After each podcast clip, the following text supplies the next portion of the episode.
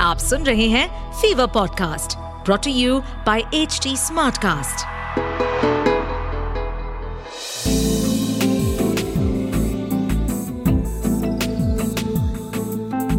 एक अधूरी कहानी एक अधूरी कहानी कहानी वाला देव के साथ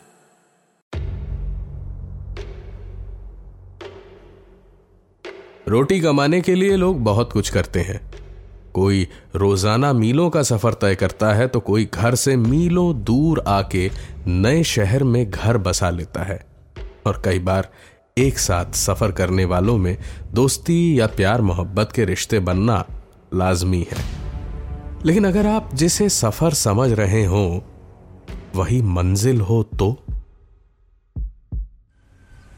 कलकत्ता, सन उन्नीस सौ छियानबे हिंदुस्तान का इकलौता शहर जहाँ रेल की पटरियाँ सिर्फ़ धरती के ऊपर ही नहीं, बल्कि धरती के नीचे भी दौड़ती हैं। हिंदी में पाताल रेल और अंग्रेज़ी में मेट्रो रेल कहते हैं इसे। इससे लाखों लोग रोज़ाना शहर के एक कोने से दूसरे कोने तक आना जाना करते हैं और शहर के अंदर सबसे तेज़ी से आने जाने का यही इकलौता ज़रिया है। संतोष कलकत्ता में नया नया आया था। रांची का रहने वाला था। यहाँ बड़ी मुश्किल से एक कारखाने में अकाउंटेंट की नौकरी मिली थी। शाम से रात की शिफ्ट में काम करता था वो। तीन बजे दोपहर तो पहुँचता और आठ घंटे की शिफ्ट खत्म करके ग्यारह बजे निकल जाया करता। यूनियनबाजी पॉलिटिक्स और इन लफड़ों में कभी पड़ा नहीं। दोस्त उसका कोई बना नहीं, चुपचाप जाता, काम करता और रात की आखिरी मेट्रो पकड़कर लौट जाया करता। खाने पीने की कोई दिक्कत नहीं थी क्योंकि खाना वगैरह खुद ही बना लेता था। और अब तो दो महीने होने को आए थे, बंगला भाषा भी थोड़ी थोड़ी समझने लगा था। धीरे धीरे बोलने भी लगेगा जल्दी। एक रात की बात है। संतोष अपनी उसी आखिरी मेट्रो में बैठा था। उसी सीट पे जहाँ वो रोज बैठा करता था। और उसके इर्द गिर्द भी वही सारे लोग इतमान से बैठे थे जो लोग रोज बैठा करते थे। लेकिन आज कुछ अजीब सा लग रहा था संतोष को। आज वो पहली बार देख रहा था कि हर कोई एक टक सीधे सामने देख रहा था। किसी के जिस्म में कोई हरकत नहीं थी। न सांस आ रही थी, न सांस जा रही थी, न किसी की पलक झपक रही थी, न किसी की उंगली तक हिल रही थी। जैसे सब के सब मूरत हूँ। संतोष को यकीन नहीं हो रहा था कि उसने इतने दिनों में कभी इस बात पे ध्यान नहीं दिया। लेकिन देता भी कैसे? चुपचाप सर झुकाए आता था और रविंद्र सरोवर मेट्रो स्टेशन से अपनी ट्रेन में बैठता और अपना स्टेशन जतिनदास पार्क आते ही उतर के चला जाया करता था। सर उठा के आसपास बस इन लोगों को एक आध बार ही देखा होगा शायद। लेकिन आज सबकी आँखें पथराई हुई सी पहली बार देखी थी उसने। और तो और, उन सबकी आँखें देखते देखते ही उसे यह भी ख्याल आया कि हर कोई, हर रोज यही कपड़े पहने होता था। और सबके सब रोज़ाना इन्हीं जगहों पे बैठे या खड़े होते थे जहाँ आज हैं। और और सबसे बड़ी बात, संतोष रोज़ाना मेट्रो में चढ़ता तो था। लेकिन दो महीने से उसे स्टेशन पे उतरना या उतर के वहाँ से अपने कमरे तक पहुँचना अभी कुछ भी याद नहीं आ रहा था। संतोष के हाथ पैर काँप रहे थे। उसके शरीर का रोम रोम पसीने से तर बतर था और वो डर के मारे बस चीखने ही वाला था कि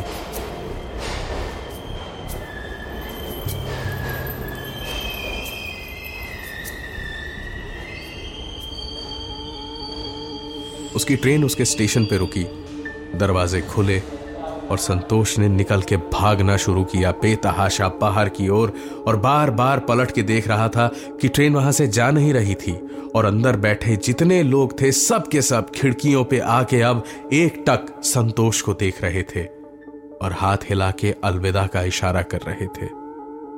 और उनमें से कोई कोई ट्रेन से निकलकर संतोष को वापस आने का इशारा कर रहा था। लेकिन कहीं भी कोई भी आवाज़ नहीं थी। कोई पुकार नहीं रहा था। एक मच्छर तक की आवाज़ नहीं थी। संतोष को पसीने के साथ साथ डर के मारे अब आँसू भी आ रहे थे। जैसे जैसे अपने सबसे भयानक सपने में सचमुच फंस गया हो और निकल ना पा रहा हो।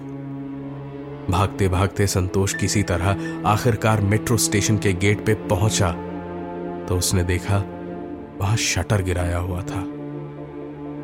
संतोष के पीछे न जाने कौन पड़े थे और उनसे बच के निकलने का यह इकलौता दरवाज़ा फ़िलहाल बंद था। संतोष ने ज़ोर ज़ोर से शटर को खड़खड़ाना शुरू कर दिया, लेकिन रात के पौने बारह बजे कौन आएगा देखने? संतोष हाथ जोड़ के भगवान से प्रार्थना करने लगा कि तभी एक आवाज़ आई।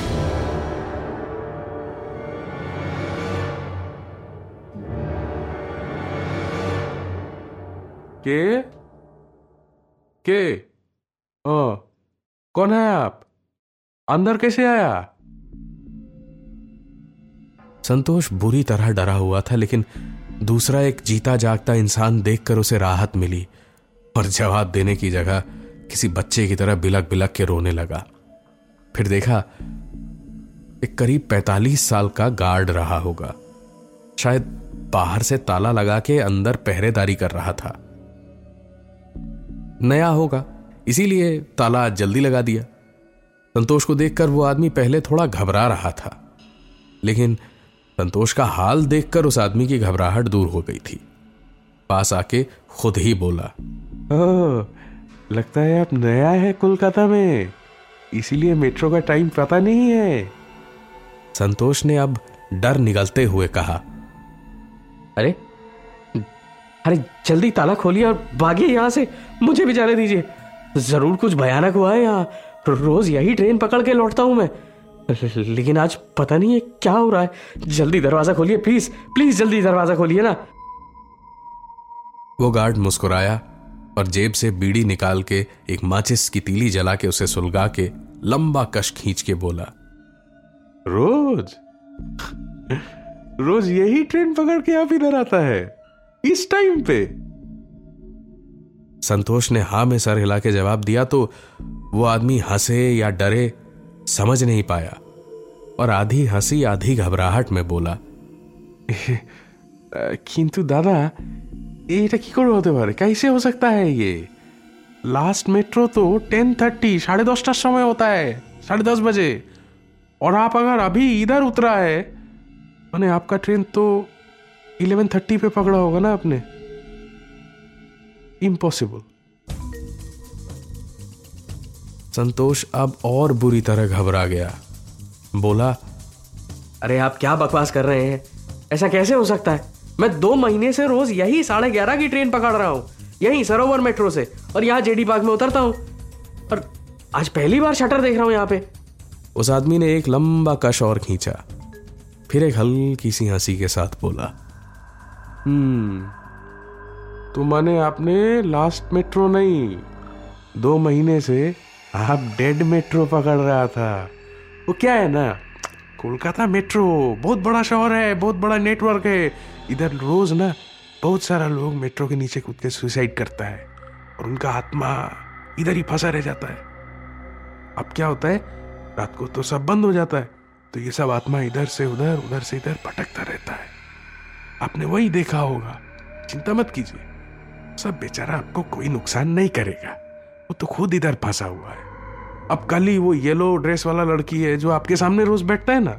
हाँ वो हमसे बोला कि ये नया लड़का आया है, घर से इतना दूर आके रहता है, इसको देख के बहुत दुख होता है। हम बोला, नहीं नहीं, दुख नहीं करो तो ज़िंदा है, तुम्हारा जैसे भूत थोड़ी है।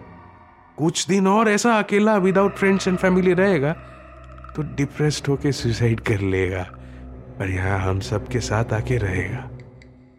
तो लड़की हम पे हंसा और बोला हमको अच्छा सिर्फ़ हम भूत है? तुम नहीं है? वो हमको बोला कि हम ही वो है जो सरोवर मेट्रो में सबसे पहले सुसाइड किया। और हम ही सबको यहाँ बाँध के रखा है। ना हम जाता है, ना किसी को जाने देता है। लेकिन तुमको देख के बोला कि उस लड़के को कुछ नहीं करना। देखो, हम भूत है, मर तो सकता नहीं। जब तुम सुसाइड करेगा ना इधर, डिप्रेशन में आके। या फिर मान लो अभी हमको ऐसे बोलता हुआ देख के तुम हार्ट फेल हार्ट अटैक से मर गया तो तुमको इधर अपना दोस्त लोग के साथ हम रखेगा। अरे हम भी तो तुम्हारे जैसा लोनली था ना। कोई फ्रेंड फैमिली कुछ नहीं था हमारा। डिप्रेस्ड हो गया था, चाकरी भी नहीं था, नौकरी देता नहीं कोई। क्या करता? कूद गया गाड़ी के सामने।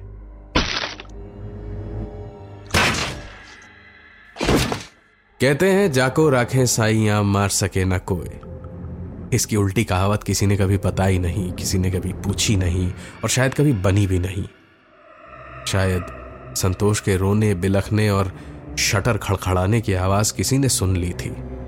ताला तोड़ के दो तीन लोगों ने शटर खोला तो देखा पसीने से लथपथ, अकड़ी हुई एक लाश पड़ी थी, संतोष की लाश।